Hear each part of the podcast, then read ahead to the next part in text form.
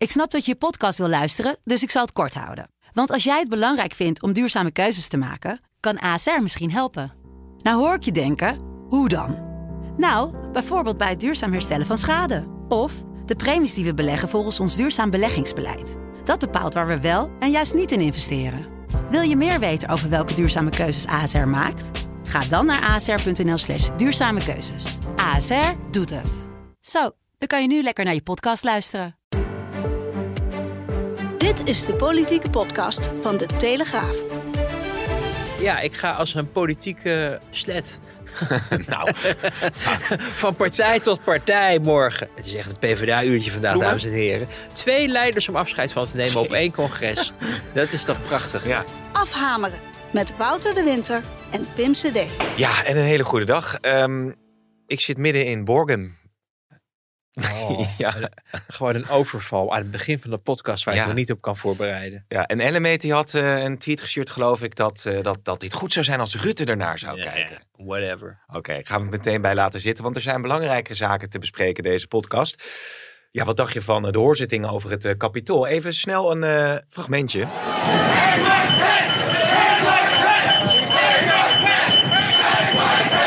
and aware of the rioters' chance to hang Mike Pence, the president responded with this sentiment quote, Maybe our supporters have the right idea. Mike Pence, quote, deserves it. Ja, Wouter, hoe heb jij eh, hiernaar gekeken of dit Nou, meegemaakt? vanochtend eh, in korte fragmenten gezien, want ik, ik heb vannacht gewoon geslapen. Ja, Want ik moest vanochtend eh, op NPO 1 het, het volk toespreken. Zoals ik, zoals ik dat dan maar noem.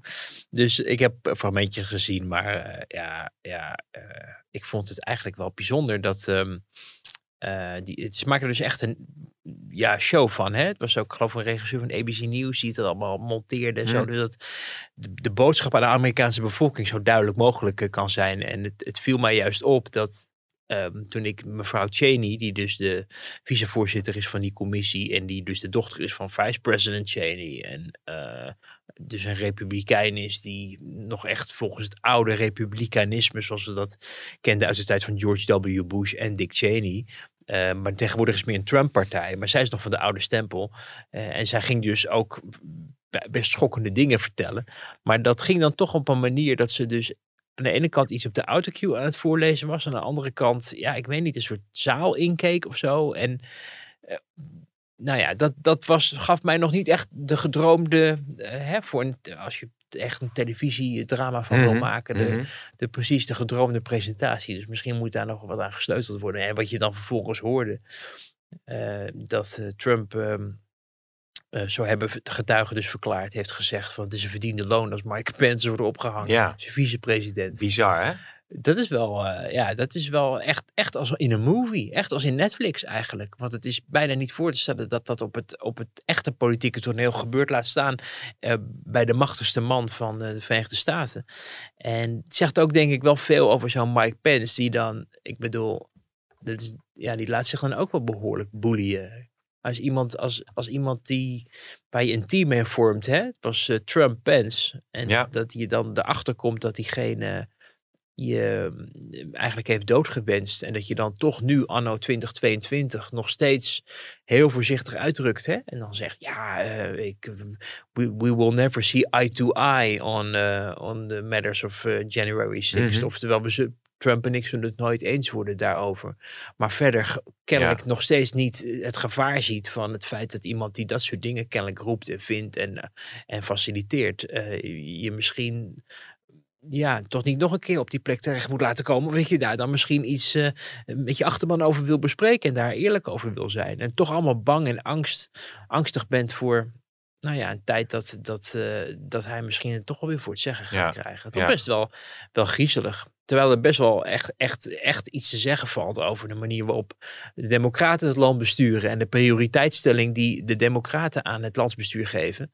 Eh, waar ook denk ik veel mensen zich af en toe eh, van afkeren. Niet zozeer alleen maar om vanwege de opgelopen energieprijzen en inflatie en dat soort dingen. Maar ook de hele woke agenda die natuurlijk Mm. door de democraten ook eh, wordt omarmd. Als je- Door de top van de democratische partij. En daar, daar kan je als republikeinse oppositie volgens mij een geloofwaardig argument tegen gebruiken. Ja. Maar tegen gekte, ja... eh, of, of misdaad. Want dat is het eh, wellicht eh, wat nu besproken wordt. Ja, daar is toch geen kruid tegen gewassen. Nee, nee, nee. Nou, zeer intrigerend om dat allemaal te volgen. En dan is het een hele kleine... Ineens gewoon van de Ja. Amerikaanse politiek naar de Nou, Nederlandse. Ik wou naar de Aldi. Ik zag dat net voor de uitzending nog voorbij komen. Dat... Alles behalve Jumbo.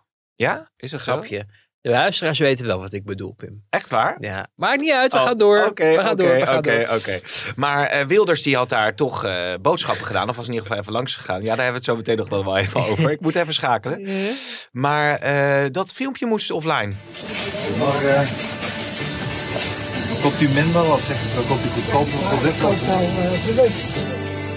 Denkt u nou dat de boodschappen zoveel duurder zijn geworden? Wat was zo makkelijk nou? Zijn dat goedkoop? Vraag ik mag, wat, wat, wat, wat zegt u daarvoor weg? Gewoon een kleine, een kleine 25. Ja, ik hoorde het, ja.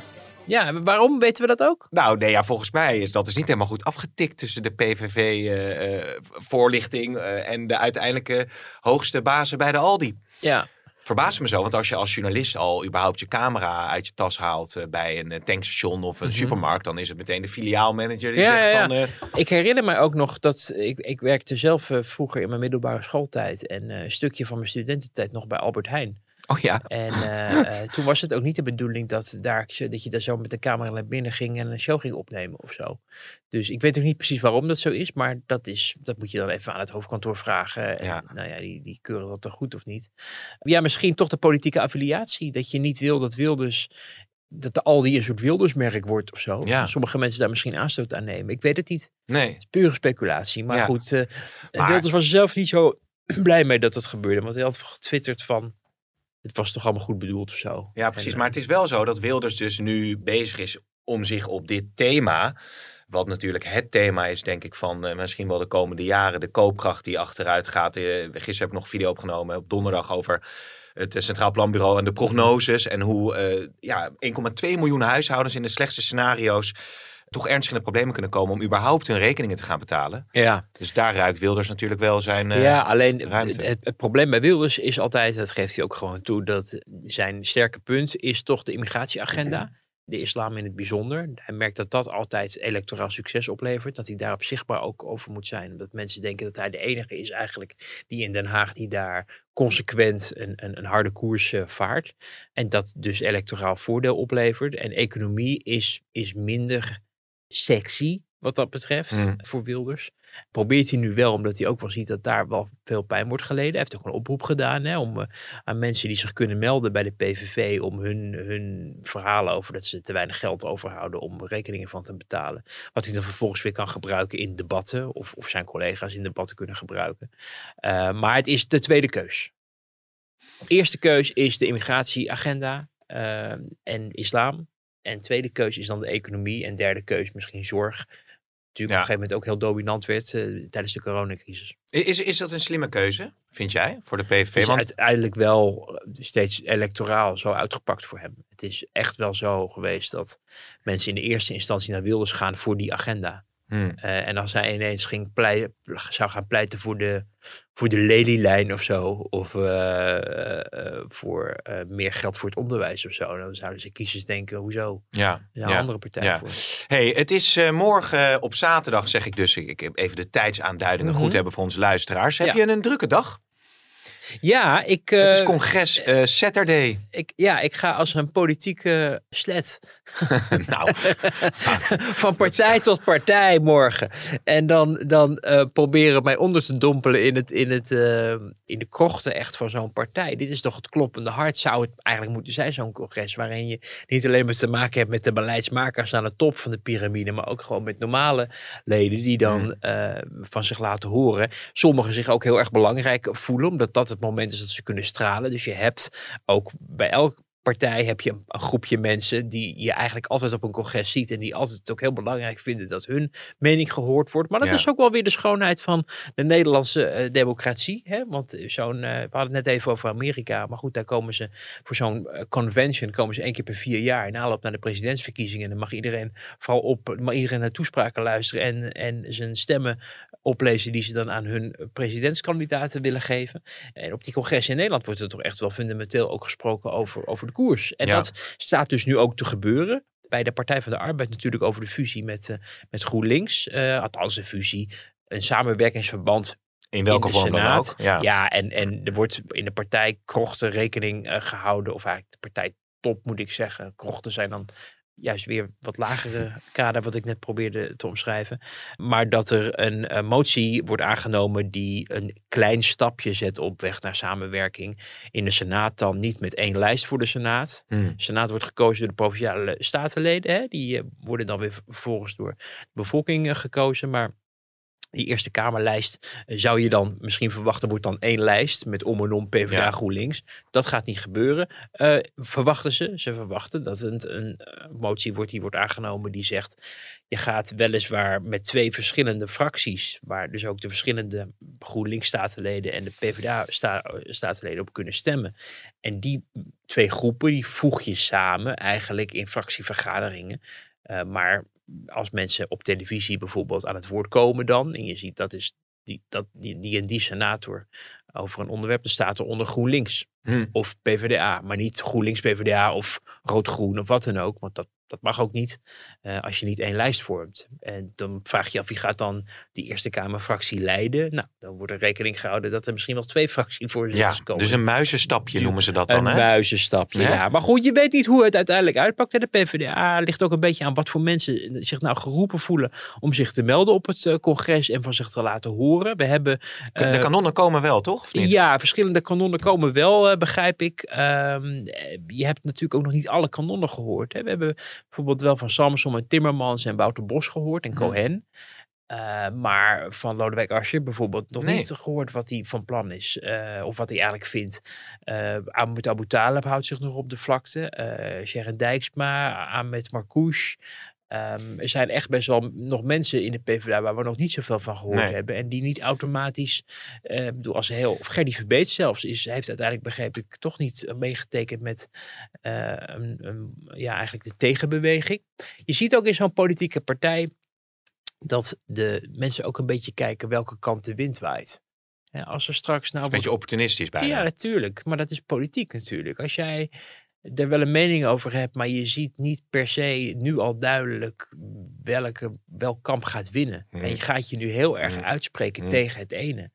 Dan is eh, best mogelijk dat dat je kansen in de toekomst of je invloed in de partij ook ver- ver- eh, gaat verpesten. Dus je bent daar eh, soms voorzichtig mee. er zijn ook mensen, ook PvdA-prominenten die ik eh, sprak de afgelopen dagen.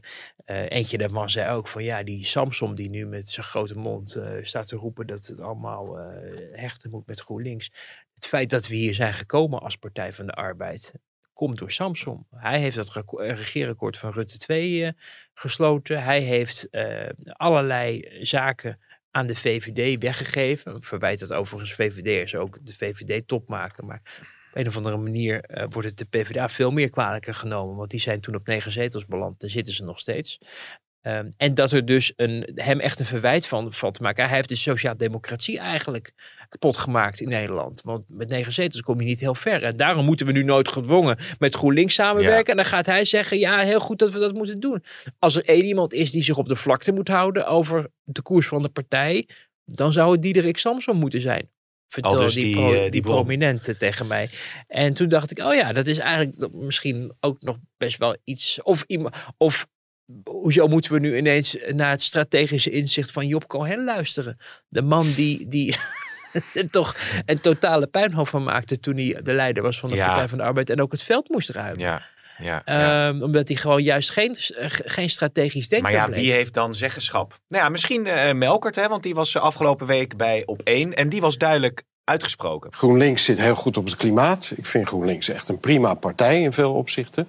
Maar de Partij van de Arbeid zit op de sociale thema's, de rechtvaardigheid, een eerlijker samenleving. Die veel meer ouderen aanspreekt. Of proteststemmers, hè, die nu naar eh, Baudet of Wilders eh, zijn gegaan. Als je daarnaar kijkt, dat zijn mensen die niet op GroenLinks gaan stemmen. Daar geloof ik helemaal niks van. Dat is nooit gebeurd, zal ook niet gebeuren. Nee, dus zegt hij, je moet niet naar een, eh, een snelle samenvoeging Nou ja, en- gaan.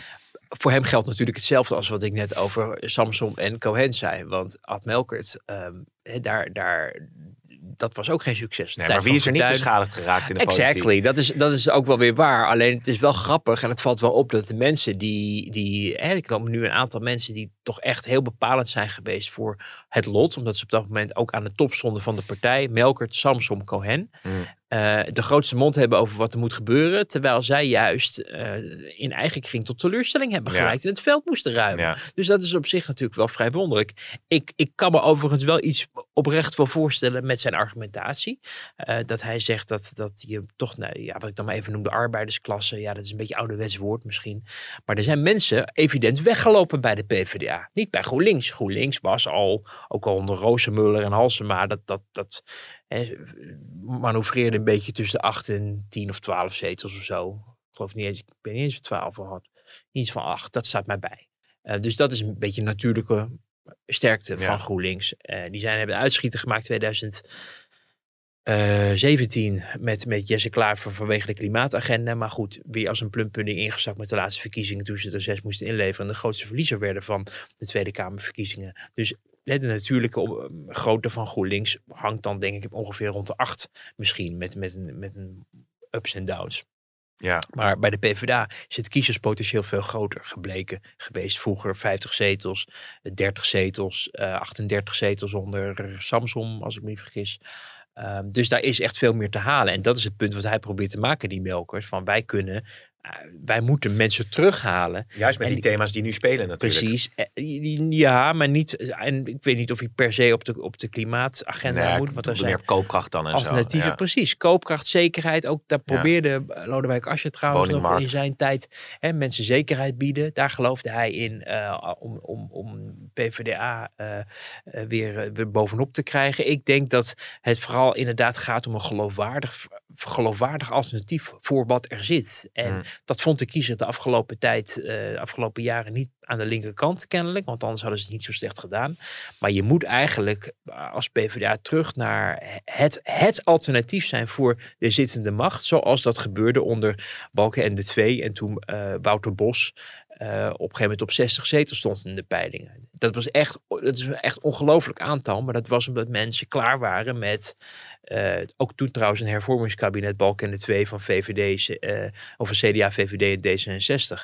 En, en, en dat is denk ik de grootste opgave. Dat mensen het idee hebben van we zijn klaar met de huidige kasten en we willen naar iets nieuws toe. En ze proberen nu dan de voorstander van zo'n fusie te denken dat, nou ja, als we dan dat met GroenLinks gaan samen doen, dan kunnen we een nieuw product aanbieden. Want over de inhoud heeft niemand het nog echt gehad, ter linkerzijde. Het gaat vooral, over macht verkrijgen.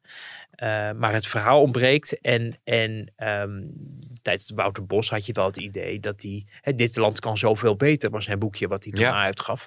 Ehm, dat mensen echt een geloofwaardig alternatief hebben voor wat er zit. En zover is GroenLinks niet, zover is de PvdA niet, zover zijn ze denk ik samen ook niet als ze, stel ze gaan morgen de handen ineens slaan. Dus dat is nog een, best wel een pittig traject wat je dan eh, eh, moet, eh, moet afleggen. En ook nog eens een leider naar voren moet schuiven. Want daar willen mensen uiteindelijk toch, Ja. die willen iemand aan de top van de club waar ze zich eh, comfortabel bij voelen. En ja, PvdA'ers gaan niet eh, op Jesse Klaver stemmen, want anders Nee. hadden ze dat de vorige verkiezingen wel gedaan. dat bleek ook bij een eh, een vandaag peiling, hè, geloof ik. En dan is eh, Abu Taleb toch altijd de naam die eh, zowel Ja. door PvdA als GroenLinks eh, kiezers als populair wordt ervaren. Ja, en dan, en dan hoor je ook wel weer, ook weer onder die prominente vrij breed van ja, als we Abu Talib tot leider willen maken, dan moeten we eerst op onze knieën naar Rotterdam en Mhm. smeken of hij alsjeblieft wil. Eh, de man heeft eh, zeker zonder meer charisma, eh, is ook een bestuurder en volgens mij ook wel een goed bestuurder, anders hou het niet zo lang vol in, in, als, als burgemeester van de tweede stad van het land. Maar wat, wat je ook niet moet vergissen is dat, of vergeten, is dat Job Cohen ook dergelijke toverkracht wordt toegediend. Ja. En dat een bestuurder die boven de partijen staat, ehm, ook niet altijd werkt als het gaat om strategische inzichten. Misschien heeft Abu Talib die wel, maar hebben we dat nog niet echt gezien. Maar hij is langzamerhand ook wel erg in zichzelf gaan geloven. Als je drie keer tot de koning van Rotterdam wordt verklaard, dan voel je je redelijk onaantastbaar op een gegeven Mm. moment. Er was laatst ook een kritisch eh, interview van een eh, wethouder die zijn laatste periode doormaakte. En dus nu geen wethouder meer is in Rotterdam. Maar ook wel heel duidelijk aangaf, van het is toch wel een wat autoritaire eh, man. Ja. eh, Abu Talib. En eh, nou ja, was hij natuurlijk van een andere partij. Maar je hoort ook wel bij de PvdA van... eh heeft onmiskenbaar he- hele goede kwaliteiten. En is misschien ook wel de verpersonificatie van de PvdA van vroeger. Van de emancipatie en van de... eh, natuurlijk ook de afkomst. En eh, waar ze altijd heel erg trots op. Khadija Ariep, Kan kiezers Kamervoorzitter. aanspreken natuurlijk. Precies, precies. Alleen, ehm, eh, nou ja, het is niet alles. Niemand is perfect. Laten we het misschien zo omschrijven. Dus voordat je daar bent, Timmermans wil, wil natuurlijk ook nog de baas van de PvdA worden. Nou ja, daar schreef, worden. dat, dat schreef Plasterk in zijn column op deze vrijdag wel interessant. Dat Timmermans een groot ja, gangmaker is als het gaat over verregaande samenwerking. Maar dat als het gaat over juist de Europese eh, lijst, dat GroenLinks en PvdA dan helemaal niet samen zullen gaan eh, Ja. werken. Dus Ja. hij zei eigenlijk eh, een beetje, Timmermans heeft een beetje boter op zijn hoofd.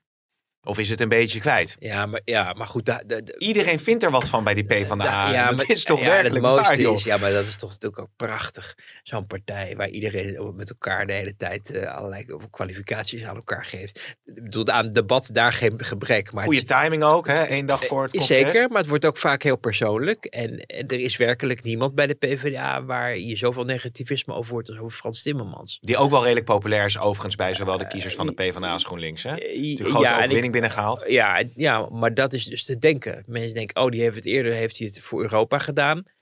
Natuurlijk, want de man is eurocommissaris en de rest van de lijsttrekkers kende niemand. Dus dan ga je op Timmermans stemmen. Maar goed, dat mag. Eh, maar als je toppers in de PvdA spreekt die met Timmermans hebben gewerkt, is, is ja, toch bijna unisono eh, het geluid dat, dat, dat die man eh, niet populair is. Er zijn allerlei kwalificaties die ik niet eens wil herhalen in de podcast, omdat wij gewoon fatsoenlijk zijn. Nee, ja. Maar het is, het is echt, als er iemand is waar men negatief over praat in de, in de, in de, onder PvdA-toppers, dan is het Frans Timmermans. Wie wel, Wouter? Waar gaat het dan naartoe? Want we zitten, eh, je zit heel erg in de inleidende beschieting. Je hebt het hele tijd over dat clubblad natuurlijk. waar- ja, maar ik ben toch als... Ik, Nee, nee, jij, ben, ik jij, ben jij toch niet- analyseert het. Ja, maar ik ben ook niet degene die dan gaat zeggen, die moet leider van de PvdA Nee. worden. Dat, ik denk Maar dat het is wel mensen voor- zich daar ook niet Dan- van aan dan- Maar dan is het eigenlijk bij GroenLinks natuurlijk. Want laten we wel wezen, eh, morgen wordt geloof ik tijdens het PvdA-congres bekend... of er uit het referendum van GroenLinks blijkt of zij eh, één lijst zien zitten Ja. in de Eerste Kamer. Dus zij hebben er ook natuurlijk een belangrijke rol Mhm. in uiteindelijk. Mhm. Daar is het betrekkelijk rustig toch bij GroenLinks. Ik hoor daar nou niet enorme grote... Niet zoals bij de PvdA in ieder geval. Er wordt niet een discussie gevoerd in de Volkskrant zo uitgemeten als voor PvdA-kopstukken. Nou ja, die Jolande Sap had zich dan aangesloten Ja. bij die ene, Ja, trouwens ook weer zo iemand. Dat je Stekker. de stekker. De stekker. We dat fragment er nog wel even bij, bij kunnen halen. Zullen we die straks even opsnorren? Ja, dat is goed. Voorzitter, ik nodig de heer Wilders uit. Kijkt u even goed. Zo doet hij dat, meneer Wilders. Zo gaat de stekker eruit. Nou, voorzitter, mijn conclusie is dat bij mevrouw Sap de stekker er volgens mij nooit heeft ingezeten.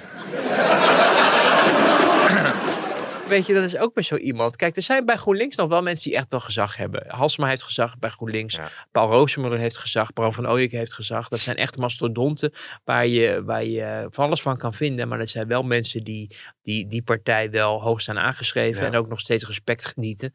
Ik vond het optreden van, van uh, Roosemuller bij het laatste GroenLinks-congres. Waarin hij zei van we moeten niet zo bang zijn voor... voor uh, uh, ja, iets van, iets van fuseren, want we komen ook uit de fusiepartij. Het was best een overtuigend verhaal. Hmm. Dus dat, dat, ze hebben dat wat dat betreft geloofwaardiger op orde. Halsema hoor je er trouwens ook niet over. Dat is ook best interessant. Ik denk overigens dat hij. De burgemeester niet... misschien al. Burgemeester vanuit de burgemeestersrol misschien? Nou, nee, dat, zeker, dat kan. Maar goed, weet je, als je partij op, op, op voor zijn leven ja. moet vechten, langzamerhand. Uh, maar zij is wel iemand die natuurlijk vroeger ook bij de PvdA zelf zat. Dus, dus die zal misschien niet de grootste tegenstander zijn. Uh, van de club. Maar goed, van een, van een fusieachtige samenwerking. Maar, uh, maar Hoosemuller, maar wel mensen met enige geloofwaardigheid. En, en bij de PvdA heeft iedereen een verleden, lijkt het wel. Ja. En is het heel moeilijk om mensen los te zien van uh, de rampspoed waar ze destijds onder... Heb, de mensen die echt succes boekten, die zijn, die zijn er niet meer. Zoals Wim Kok. Ja, ja, boeiend. Dus dat wordt uh, interessant bij het uh, PvdA-congres, maar dat is na het VVD-congres, uh, toch? Of daarvoor? Nou, het is tegelijkertijdig en de VVD oh, ja. is dan... De PvdA begint om, om, om tien uur of zo en dat duurt dan de hele dag. En er is ook nog afscheid van... Ja, maar het is echt een PvdA-uurtje vandaag, Ploemen? dames en heren. Nemen afscheid van Ploemen Ja. en Lodewijk Asscher. Twee leiders om afscheid van te nemen op één congres. Dat is toch prachtig. Ja, Maar ik vind het ook wel weer netjes. Ik vind het ook wel weer netjes. Want Adje Kuiken heeft er wel over nagedacht. Van, moet, moet ik dat nou wel doen? En, en wordt het dan niet een grote politieke uitvaart eigenlijk? Maar eh, het geeft ook wel iets van beschaving aan. Dat je de mensen die de verantwoordelijkheid hebben genomen. Ook, ook bedankt voor het feit dat ze dat hebben willen doen. Eh, de ene is tegen wil en dank weggegaan. De andere vond het zelf een goed idee. Eh, maar goed, het is wel veelzeggend. En ook heel veelzeggend over de staat van de PvdA. Dat je afscheid moet nemen van twee leiders op een congres. Uh, dus dat geduurt de hele dag eigenlijk. En in de ochtend vooral het zwaartepunt over een eventueel samenwerkingsverband slash fusie. dan stap je in de auto. En dan, uh, ja, nou ja, ik hoop dat het een beetje... de PvdA-kernende duurt, dat dan gaan we tot in de nacht door. Dus ik, de agenda wordt lastig. Maar daarna is in de middag het, het VVD-congres. Um, ja. In en Halfweg, dat... geloof ik. Oh ja, en waar is PvdA? Suiker, suikerfabriek daar in de Halfweg. Ja. En waar is PvdA? PvdA is in Nieuwegein. In een, oh. volgens mij een soort ver, verbouwd woning, woningboulevardcomplex. Tenminste, daar was het eerst een keer. Dus ik neem aan dat het dezelfde locatie is in, uh, in, okay. uh, in, Nieuwe, in Nieuwegein. Maar ja, de VVD... Ja. Um, ja, want ik dacht, dat is jouw brug. Ja, dat is mijn brug. Jij was alweer nou, ik wil even, uh, want een van de uh, belangrijke ontwikkelingen daar zijn natuurlijk uh, de stikstof. deze vrijdagmiddag is een persconferentie waar ja. wij natuurlijk ook verslag van zullen doen. maar Van der Wal ligt onder vuur. Ik sprak haar dinsdag ook in de Tweede Kamer. En toen ging het ook over het feit dat die stikstofreductie in sommige gebieden wel echt tot, tot 80% naar beneden moet. En nou ja, toen hadden we een gesprek daarover. Er zullen best veel boeren zijn die willen stoppen. Daarvoor hebben we regelingen, omdat ze geen opvolging hebben. Um, en, er en als zal ze ook... niet willen stoppen? Ja, dat, dat hangt dus van de puzzel af per gebied. En uh, dat, dat is het ingewikkelde. Dat kan ik op voorhand niet zeggen. Als we per gebied gaan kijken, wat kan wel? Um, ja, dan hangt het er ook vanaf hoeveel boeren willen vrijwillig stoppen. Um, uh, boeren die kunnen blijven, die zullen dat misschien uh, kunnen doen met extensivering. Hè, dus meer grond met relatief minder vee. Al dus Van der Wal, die het woord poezel wel gek uitspreekt, viel mee op, Wouter. Maar dat geheel terzijde, zeg ik dan. Ja, maar je hebt ook mensen die zeggen puzzelen. Wel dat ieder, iedereen weet dat het puzzel is. Dus je gaat puzzelen, niet puzzelen. Nou, helemaal niet puzzelen. Ja, maar um, hoe gaat dit aflopen binnen die VVD? Want dit is toch wel een, een, een zeer gevoelig thema aan het worden. Ja, ja, dit, dit, het is een samenloop van omstandigheden. Um, laten we even beginnen bij, bij die congressen van de VVD, die natuurlijk al, uh, al jarenlang niet zoveel meer voorstellen. Uh, dat, dat, dat zag je ook op een gegeven moment bij het CDA gebeuren, toen het CDA de grootste was um, en de premier mocht leveren. Dat uiteindelijk alles in het teken staat van het behoud van torentje. En dat dus een fundamentele discussie over de koers van de partij niet goed afstaat op de partijleider, wat hij officieel niet is, maar officieus wel wordt geacht. En men wil dus geen ruzie met Rutte en wil het ook niet ingewikkeld maken. Want er moeten verkiezingen gewonnen worden, want al die Kamerleden willen ook graag weer in de Kamer de volgende keer. En dat helpt je niet als je met elkaar het ruzie maakt, want de kiezers houden niet voor ruzie. Dus dat houdt zichzelf een beetje in, in gevangen. Congressen werden dus ook heel vaak uh, um. Ik heb een keer een congres meegemaakt waarin een, bij wijze van proefstemming om te kijken of de stemkastjes werkten, werd gevraagd: bent u, uh, wat is de belangrijkste reden waarom u hier vandaag bent? En dan kon je kiezen uit uh, om, om uh, na te denken over de toekomst van Nederland, debat te voeren, beleid te maken. of Bitterballen. borrelen ja. en gezellig doen. Het laatste Oh, was, ja? had gewonnen, waar iedereen Oh. toch een beetje besmuikt. Van oh, ja. Het was toch meer van even gezellig aan elkaar weer zien. En mensen Ja. die ambitie tonen, die dan ook de kans krijgen om hun, om hun idolen aan te spreken. Want ze lopen allemaal in het wild rond. Hè? Dus voor journalisten natuurlijk ook altijd leuk dat je, dat je ineens al die mensen even zonder de woordvoerders het even te grazen kan nemen. Ze apart kan Mm. trekken en kan vragen, wat vind je er nou echt Mm. van?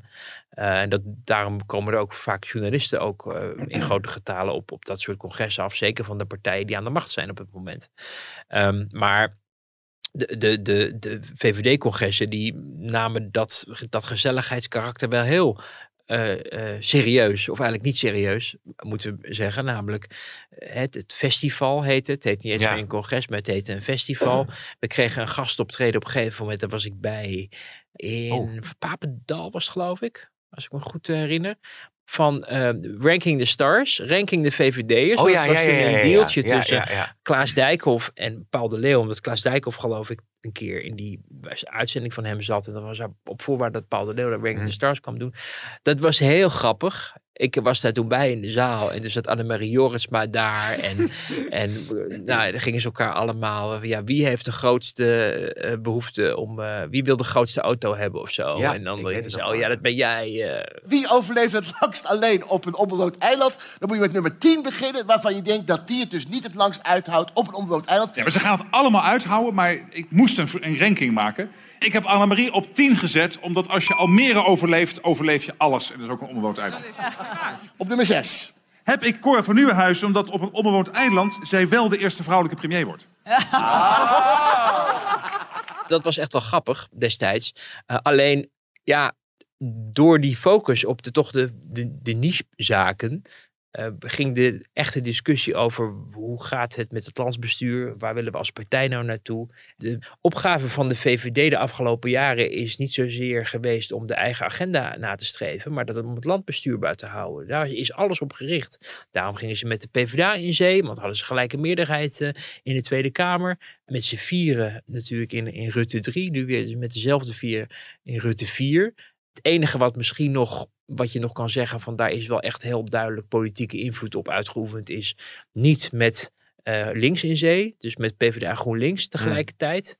Dat heeft vooral de fractie bij de VVD ook afgedwongen. Want Rutte was uiteraard alweer bezig om te denken dat dat misschien wel de oplossing zou zijn.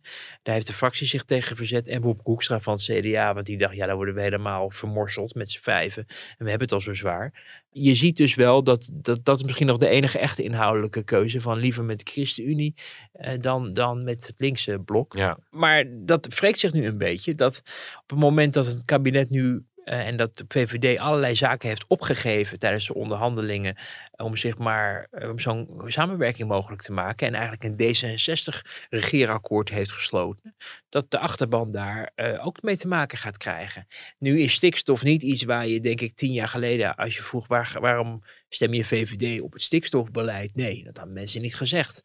Maar dit raakt ondernemers. Ook ondernemers die zijn weggevlucht bij het CDA, de voormalige boerenpartij.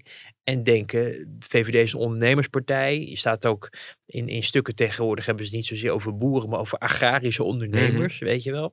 Ehm, bedoeld dus om, eh, dat ze dachten, nou daar hebben we een veilig onderkomen gevonden. En dat is nu toch ook wel weer in het geding. Want eh Christiane van der Wal komt met een, met een plannenpakket, of een opgavepakket, waar juist die, die ondernemers heel erg eh, ehm, ja, de, de prijs voor gaan betalen. Ja. Of soms misschien niet eens meer door kunnen met hun werk, omdat ze onteigend te gaan worden. Of gedwongen moeten stoppen.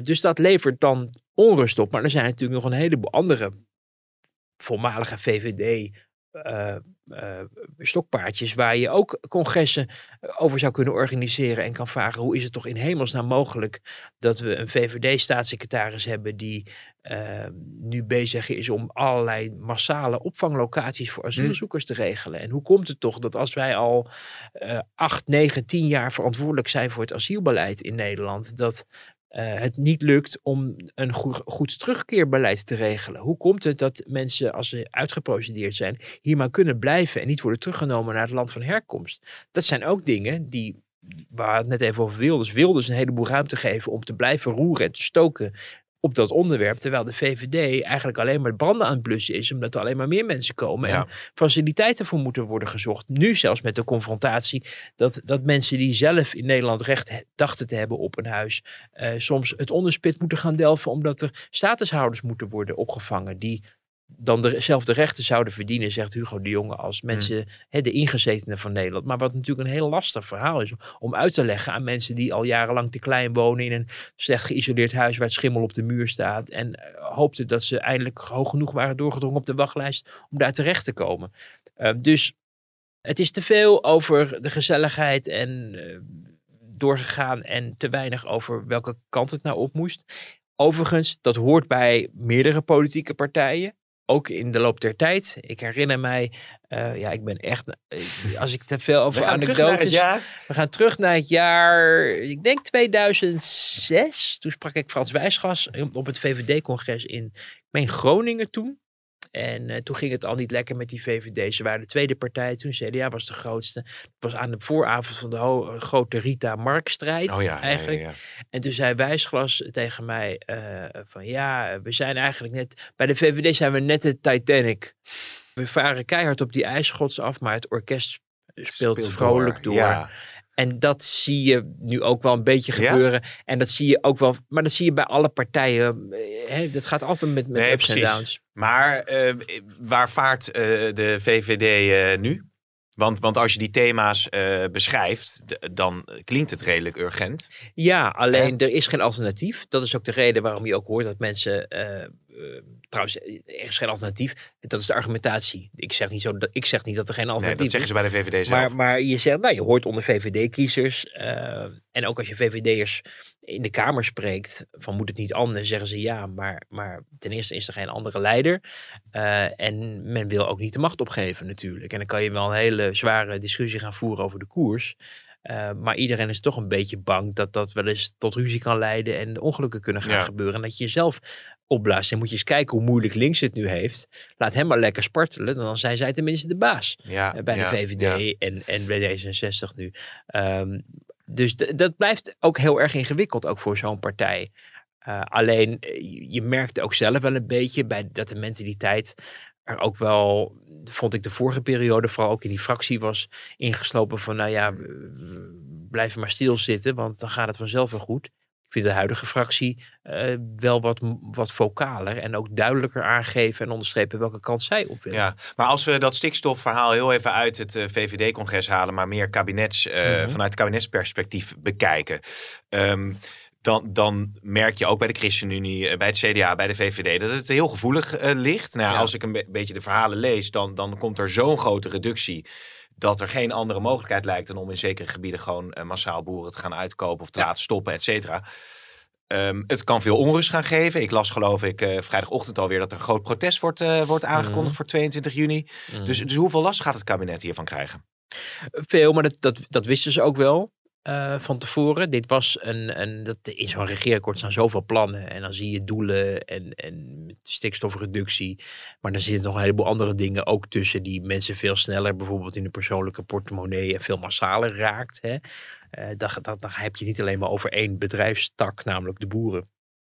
Maar over wat, wat de koopkracht doet. Of, dat zijn ook dingen die met de presentatie van de regeerakkoord natuurlijk heel erg in het oog springen. En nu zie je, terwijl ze natuurlijk achter de schermen ook wel weten dat dit een heel heftig dossier wordt. Eh, dat, dat we nu op dat punt zijn gekomen dat mensen zich daar ook druk over gaan maken. Eh, maar dat kon je ook wel een beetje zien aankomen Ja. als je een fonds inricht van 25 miljard. Ja. Totaal eh, niet vertoont zoveel geld. Dan weet je ook wel dat Kan er wat staat. uitkopen natuurlijk. Ja, maar dan weet je ook wel dat er wat staat te gebeuren natuurlijk als, als coalitie. Dus daar houdt men wel rekening mee. Ik ben benieuwd hoe men het precies wil gaan verkopen. Dat is namelijk heel belangrijk. Ja. Ehm, je moet het verkopen als je draagvlak wil, door met een geloofwaardige argumentatie te komen. En dan gaat het bijvoorbeeld over ehm, dat, je, dat je ook mensen die niet in het boerenbedrijf of da daaraan gelieerde sectoren werkt, moet overtuigen van de noodzaak. Er zijn natuurlijk mensen die met een milieuvlag wapperen en, en natuurlijk altijd al vonden dat dit moest gebeuren en een hekel hebben aan intensieve veeteelt en dat soort zaken. Uh, maar er zijn ook een heleboel mensen die bijvoorbeeld ook geloven in uh, nou ja, voedselproductie en economische uh, voorspoed en, en, en welvaart. Die ook sympathie hebben voor de hardwerkende boerenstand. Hè. Het zijn toch, hebben toch het imago van uh, de, de, mensen die ja. met de poten in de modder staan. En hardwerkende Nederlanders houden hun hand niet op, staan voor dag en dauw op. Dus ja. dat, daar zit ook een sympathiegevoel richting boeren uh, voor. En um, wat je dus moet doen, denk ik, als kabinet als je, als je ja, zulke ingrijpende maatregelen denkt te moeten nemen. En de argumentatie is, we kunnen niet anders, want de Raad van State heeft ons dat bevolen. En we kunnen geen kant op en Europa knijpt ook geen oogje Ja, toe. mag ik daar één ding over vragen? Sorry ik onderbreek, maar is dat zo?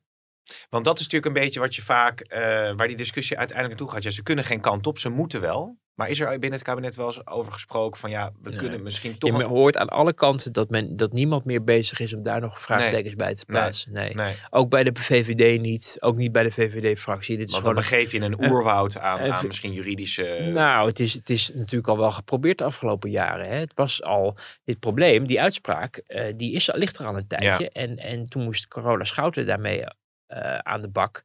En die heeft het dan met de zachte hand, hè, de warme sanering en dat soort dingen. Het is niet genoeg. Nee. Er moet dus harder worden ingegrepen, zegt het kabinet. En ik hoor ook niet, niet echt een, behalve dan de usual suspects van, van bepaalde eh, kleine oppositiepartijen. Van. Zeggen van, dat, is, dat kan allemaal niet. Ja. Maar, maar ja, CDA, als je ook bij het CDA, men weet gewoon dat er moet worden ingegrepen. Ehm, en, en, en dus, en dan komen we dus terug bij Ja. het punt wat ik wilde maken, moet je dus met een overtuigend verhaal komen. Maar ik zou zeggen, niet alleen maar verschuilen achter het moed van de rechter of we hebben het in het regeerakkoord afgesproken. Want dat, dat rechterverhaal, ehm, daar kan je inderdaad moeilijk omheen. Ehm, als het gaat om, een minister zei tegen mij, een minister, van ah, tenzij we de rechtsstaat af gaan schaffen. Maar anders kan je eigenlijk geen kant op.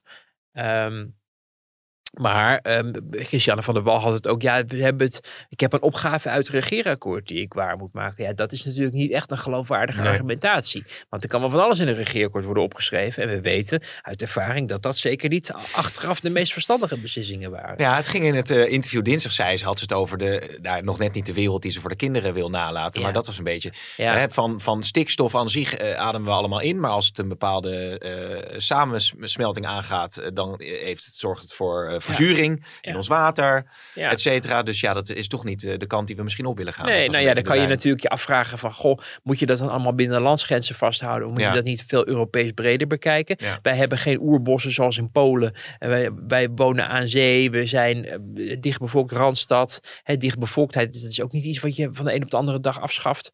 Ehm, misschien wel helemaal nooit. Zeker niet als, er, als het ook de bevolkingsomvang blijft stijgen. Ehm, dus dat is allemaal heel, heel erg ingewikkeld. En moet je daarom niet op een andere manier ook kijken naar natuur? En is het erg dat de hij minder hij heeft, maar meer bramenstruiken? Hmm. Nou, dat brengt dan de biodiversiteit in gevaar, zegt men. Hebben we minder bijen? En dan, dan Ja. nou, brengen we onszelf aan de rand van de afgrond. Nou, ik ben geen eh, bioloog, dus ik, ik vind het moeilijk om daar een waardeoordeel over uit te spreken. Maar wat, wat, wat ik wel denk dat belangrijk is, is dat als jij de bevolking wil overtuigen, nog breder dan alleen de boerenstand en dus die bedrijven, Ja. maar dat er ook eh, gewoon de, de normale, de, de, de, melkboer, de leraar, de advocaat, eh, eh, allemaal mensen, de bagageafhandelaar in Schiphol wil overtuigen, dan moet je ook vertellen wat er dan allemaal niet zou kunnen vanwege dit probleem. En dan denk je toch vooral aan, nou ja, bijvoorbeeld het aanleggen van, van woningen, Ja. het bouwen van woningen of het aanleggen Ja. van wegen. Ja. Allemaal dingen die vast zijn gelopen. En, en je hoort eigenlijk, je hoort daar wel af en toe wat over van we kunnen geen kant op. Maar zet het nou even, maak het nou Ja. tastbaar en toegankelijk voor mensen om te begrijpen wat er nou niet kan en wat er straks Ja. wel zou kunnen als je dit en dit en dit doet. Ja. Dat is een, een, een inhoudelijke benadering die vind ik overtuigender is Mm. dan je zegt het moet van de rechter en we hebben het in Ja. het regeerakkoord Ja. opgeschreven. Ja, zei ze overigens ook wel, eh, wel iets over. Hè? Dat, eh, dat, dat eh, natuurlijk om de vergunningen weer op gang te krijgen, et cetera. Ja, maar dat blijft ook nog heel vaag. Ja, De vergunningen, je hebt van ja, wie? nou ja je, Van verlie- wat? je verliest elke Worden zaak van de die dakkapel? voorkomt. Er kan overal bezwaar tegen worden gemaakt, dus je kunt geen kant op. Precies, maar je, maar je moet Maar ja, het wij- denk ik toch op microniveau proberen Ja, te vertalen. Ja, ja, ja, ja, spin doctor wise zou ik bijna zeggen. Hoe je dat, ja, dat zit in Borgen dan weer. Sorry. Oh my god. Ja, dat, Zie, maar ik heb het nog gewoon Nou. oorspronkelijk verteld. In plaats van dat ik me liet inspireren door een Deense serie. Ja, ja, ja, ja verhielvende. hey, maar ehm, Oh, Rob Jetten die, eh, met, eh, die kan binnenkort weer met zijn duim eh, tot slot door nog even bij een kolencentrale gaan staan als die weer geopend wordt. Wat is natuurlijk het bekende beeld, hè, dat hij Ja. blij was dat die kolencentrale dichtging in Amsterdam. Wat zat toch naar ik mee? Ja, ja ik, volgens mij reed ik er net langs. Vlakbij, Toen ik hier ja. eh, naartoe kwam. eh, eh, Ik zag Alexander Bakker tweeten van, nou ja, misschien iets te snel. Hè? onze correspondent Ja. in Brussel. Ja. Ja, nou ja, dat was natuurlijk toen. Onvoorzien, de kon niet voorzien dat er dit zou gebeuren. Precies. En, en dat is ook denk ik ook waar je de oplossing in gaat vinden. Eh, natuurlijk, dit was een sterk punt van de D66. Hebben ze een campagne opgevoerd. Ze, hebben ze ook verkiezingen goed mee afgerond hè, met die klimaatagenda. En, en ja, voelen ook allerlei mensen hun baan. Maar dat vonden ze kennelijk allemaal niet zo belangrijk. Want het klimaatdoel was belangrijker. Jetten met de duim omhoog. eh, iedereen blij toen. Eh, klimaatdrammer was een geuzennaam. En nu zie je dat de man minister is. En eh, onder een nieuw politiek gesternte ineens besluiten moet nemen. Ehm, die heel erg ook eh, al eigenlijk al zijn aangekondigd door, eh, door Wopke Hoekstra. Toen hij bij ons in de krant zei dat eh, de coalitie terug naar de tekentafel moest. Mhm. Wat bij D66 gelijk weerstand opriep. En waar Sigrid Kaag in een ingelast interview met Nieuwsuur maar gelijk afstand van nam. Alleen maar in een poging om, om dat ze bang waren dat de, de klimaatafspraken uit het regeerakkoord ineens ter discussie werden gesteld door het CDA. Nou, dat is uiteindelijk met de sisser afgelopen, omdat ook CDA en VVD ook in die onderhandelingen over de voorjaarsnota uh, aangaven van ja, we willen niet nu het regeerakkoord uit het raam gooien, maar de, de, de onvoorziene mondiale omstandigheid van die oorlog brengt zoveel veranderingen met zich mee ook voor Nederland, voor de portemonnee, voor de energieprijzen, voor de veiligheidssituatie en nu dus ook voor de energievoorziening en dus ook het klimaatbeleid, dat je daar met elkaar over moet praten en dat je niet meer kan vasthouden aan afspraken die je hebt gemaakt, die oh, toen dit allemaal nog niet speelde en je ook geen rekening daarmee kon houden. En ik denk dus ook dat de soep wat dat betreft ook niet zo heet wordt gegeten. Ook niet door D66 als die wordt opgediend. Ehm, VVD, CDA en ChristenUnie willen nu heel nadrukkelijk niet uitsluiten dat je dat moet gaan gebruiken. VVD zegt zelfs van we moeten nu die kolencentrales meer gaan gebruiken om gas te besparen. En uh, zodat we de reserves op orde hebben. Uh, en dat, dat snap je natuurlijk ook. En ik denk ook dat D66 uiteindelijk dat zal snappen. Uh, D66 zegt nu dan moeten we dat wel op een andere manier compenseren. Nou ja, tot je dienst, daar kan je misschien best over nadenken. Is niet onredelijk. Waarom is D66 in deze coalitie gestapt? Omdat ze voor het klimaat uh, dingen wilden gaan bereiken. Dat was hun reden om mee te doen. Daar wilden ze ook echt stappen zetten. Uh, daarmee hielden ze PvdA en, en GroenLinks ook klein en bovendien uit de regering. Dus nou, er zullen ook best mensen dankbaar misschien voor zijn dat dat is gebeurd. Uh, maar dan moet je natuurlijk wel leveren. Want als jij nu D66 in de kou laat staan op dit punt, zo van ja, we gooien die afspraken met jullie even uit het raam. Ja, dan ondergraaf je ook de, de cohesie in die coalitie. Dus je moet ook je proberen in zo'n coalitie te verplaatsen in de gemoedstoestand van een partij die misschien wat onverstandig met een duim omhoog staat bij het sluiten van een kolencentrale. Maar ook helpen om die draai te maken. En hem te verzachten op een manier dat iedereen ermee kan leven. Dat is uiteindelijk wat een coalitie overeind houdt. Maar compensaties dus nog maar weer meer geld vrijmaken dan? Of je, zegt, of, je, of je maakt een duidelijke tijdslimiet bijvoorbeeld of zo. Nou ja, Dat, dat naar compensatie is, is, is dat je op een andere manier probeert de CO2-uitstoot te besparen. En dat zal misschien uh, ja, weer elders pijn doen. Uh, maar nood breekt wet. En dat geldt natuurlijk, dat, dat is ook het argument van de VVD. Nood breekt wet. We moeten nu uh, uh, misschien toch met die kolencentrales toch weer, weer wat verder gaan stoken. ratio, het is natuurlijk ook rationeel. Het is natuurlijk te gek dat je een oplossing voor een probleem voorhanden hebt. En vanwege een oude afspraak bijvoorbeeld zegt, daar gaan we niet naar kijken. Maar je moet uiteindelijk in zo'n coalitie wel tot eenheid komen. En hmm. een partij die alleen maar moet inleveren, gaat uiteindelijk bokken. En dan gaat de achterban bokken. En dan gaat de boel van de rails. Dat geldt voor D66. Maar dat geldt dus ook voor de VVD. En dat weten ze bij die andere partijen ook wel. Dan weten ze ook dat de, de, de, de, het incasseringsvermogen van de VVD ook niet oneindig is. En, dat je, en ook voor de ChristenUnie. Dat als je, je kan wel blijven zeggen dat er nog allemaal medische ethische dingen allemaal besproken moeten worden in de Kamer. En dan, mag, dan gaat het kabinet daar niet over uh, nog oordelen. Hè, dat is dan het compromis. Maar die achterban van de ChristenUnie denkt ook van ja, wij zitten wel in de regering. We leveren allemaal in. Ja. Uh, en dat geprovoceerd, op een gegeven moment is het natuurlijk ook klaar. Dus je moet al dat soort zaken moet je een beetje met elkaar in balans houden. Dat is de reden waarom coalities het uit kunnen houden. Omdat je wel een andere koers op wil. En omdat je ook wel denkt, ik denk ook dus dat het wel gaat gebeuren. Ik denk dat je wel iets met die codecentrales gaat doen. Alleen je moet het zo doen dat het voor iedereen te handelen is. Ja, ja. Ja, we gaan af. Ik zat nog met inderdaad me af te vragen hoe het nou zat met die Jumbo. Maar goed, eh, misschien dat de luisteraars daar dan ja, antwoord op weten de luisteraars wel. En als ze het goede antwoord uh, hebben, dan nou. nodig je ze uit uh, voor een uh, bezoekje aan de podcaststudio van de Telegraaf. Nee hoor, nee, nee. Want is, deze, deze is te makkelijk. Dat verdient geen beloning. Nou goed, uh, Wouter. Ik zie jou vrijdagmiddag. Ik zie je volgende week weer. En het is toch nog politiek aardig uh, spannend zo uh, richting het reces. Er gebeurt nog even in deze week nou. nog even wat. En um, ik denk de komende weken ook nog wat over de koopkracht nog wel. De voorjaarsnota wordt ja. natuurlijk besproken. Ja, dan uh, reces, maar dat is, zover is het nog niet. Oké, okay, oké. Okay. Dus tegen luisteraars zeg ik tot de volgende keer.